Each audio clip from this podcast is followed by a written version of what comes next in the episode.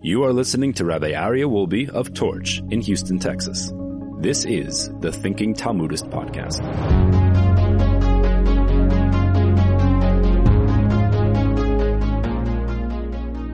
Welcome back, everybody, to the Thinking Talmudist podcast. My name is Rabbi Aryeh Wolbe. It's so wonderful to be back here.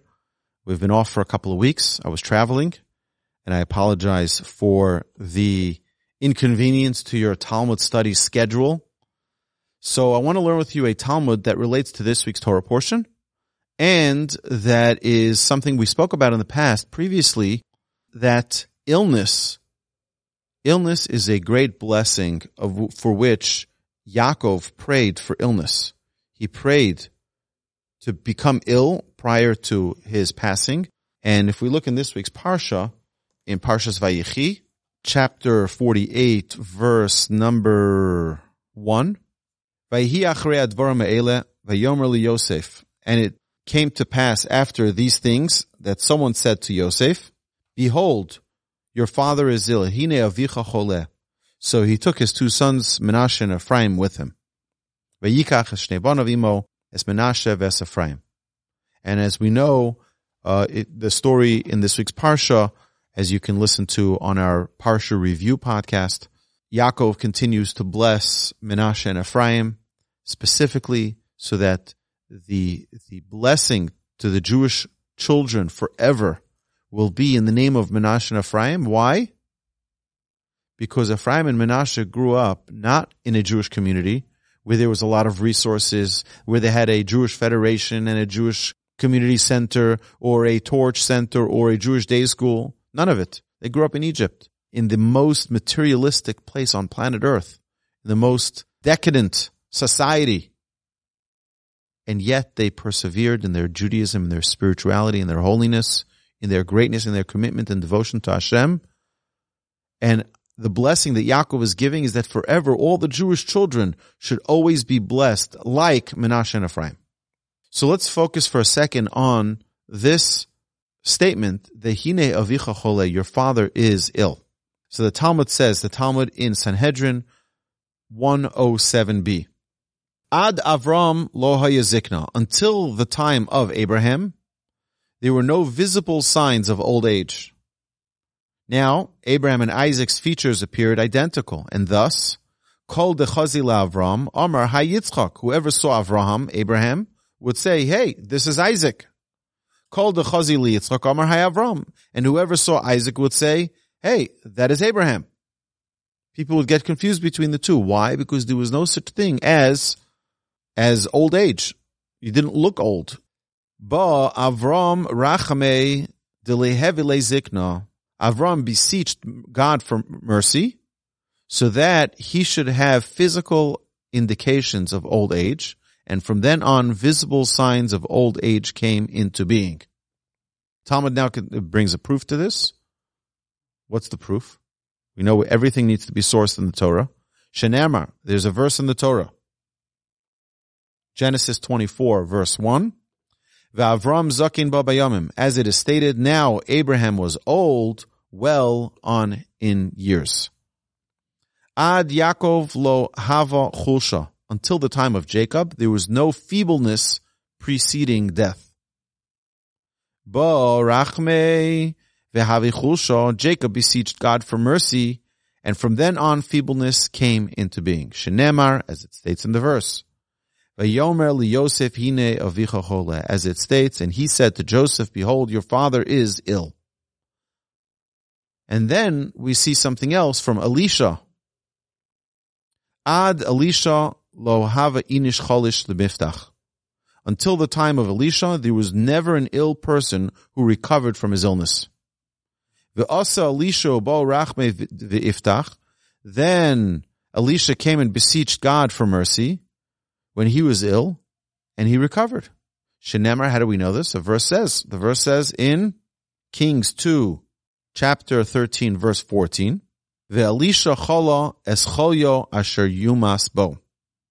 Elisha took ill and his illness from which he would die, which implies that he had previously contracted other illnesses from which he was recovered.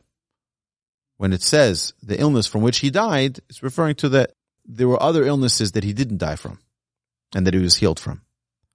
So from here, the Talmud tells us very interestingly that Yaakov prayed so that there be illness in the world. We'll see why in a minute. Let's look at the commentary. The Gemara Bava Metzia relates that God made Isaac's features appear similar to Abraham's to eliminate the claims of scoffers. Remember that that Sarah was taken was abducted. People thought, people may deduce, oh, now she's pregnant. It must be that it was from the Pharaoh, because scoffers would claim that Abraham could not have parented him at the age of 100 years old since there was no visible, visible signs of old age, such as gray hair, it was difficult to distinguish Abraham from Isaac. So Hashem made them look identical so that nobody would think that he wasn't the son of Abraham. The primary purpose of this is to ensure that elderly people are treated respectfully by their juniors. So there's a number of reasons why it's important for people of older age to look older. So the first is what the Medrash Tanchuma says, so that people have proper respect for the elderly. But there's more to it. We also know that the greatest value in Judaism is the value of wisdom. And our sages teach us, the Rambam rules like this, that one must stand for the elderly, even if they're not Jewish. Even if, by the way, they're not scholarly. Because someone, there's something called the wisdom of life. And someone who lives life has wisdom, has a lot of months they needed to pay rent, has a lot of experience, uh, perhaps parenting experience, perhaps life experience, business experience, perspective. That's worthwhile for us to investigate. If we wouldn't know who is old, we wouldn't know who to look up to. Uh, my rabbi would say frequently that white here is like the eye when you're in a, in a in an airport. You're looking for information for the information desk. So you look for that eye you know, that white eye in the blue. You look, you look for that. And then you know, oh, information center here. I can ask for information. Where's my gate or where's this? What do I, you know, white here means information center. White here means this person has life's experience. It's a, an incredible gift.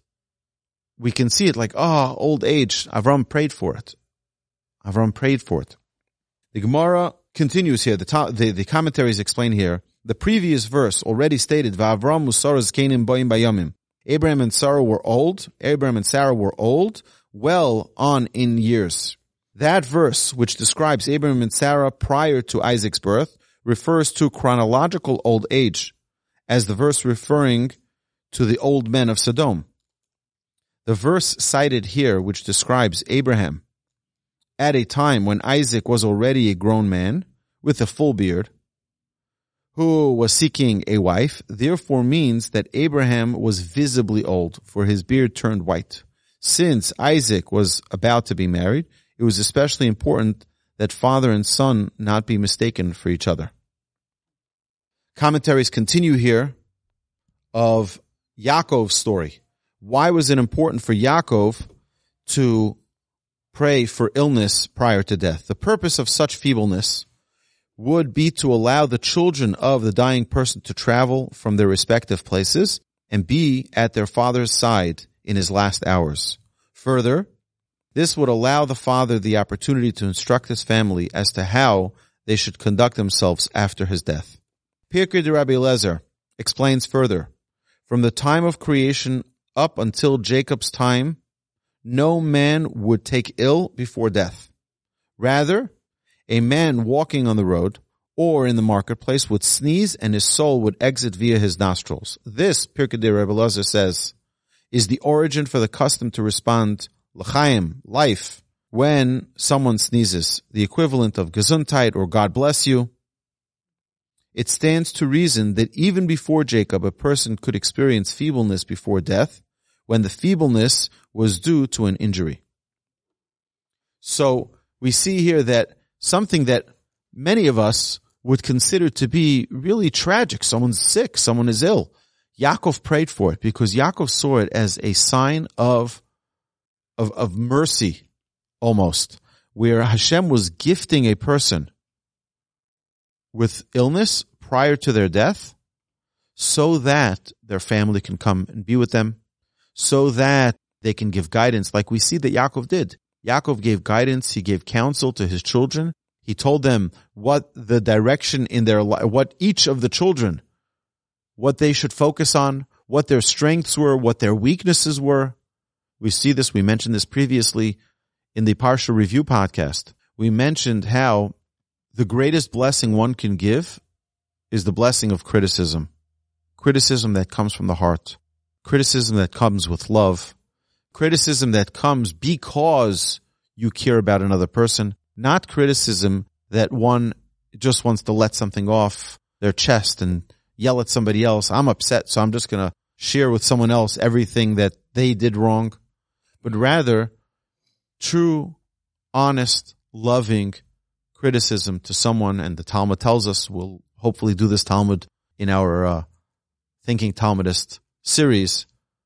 The Talmud in Yevamot says, I believe it's 65b, says that just as it's a mitzvah to reprimand someone if you know that they will listen, it is a mitzvah to not reprimand someone, to withhold that criticism if they won't listen. And the question always asked is how do we know? Well, if you have any doubts, don't be criticizing people. If you know someone really, really well, you'll know exactly in what way you can criticize them and what way you cannot criticize them. And that's the, the true lesson that we learned from Yaakov and how he guides his children right before he dies. He gets all his children around his bed and he gives each one instruction.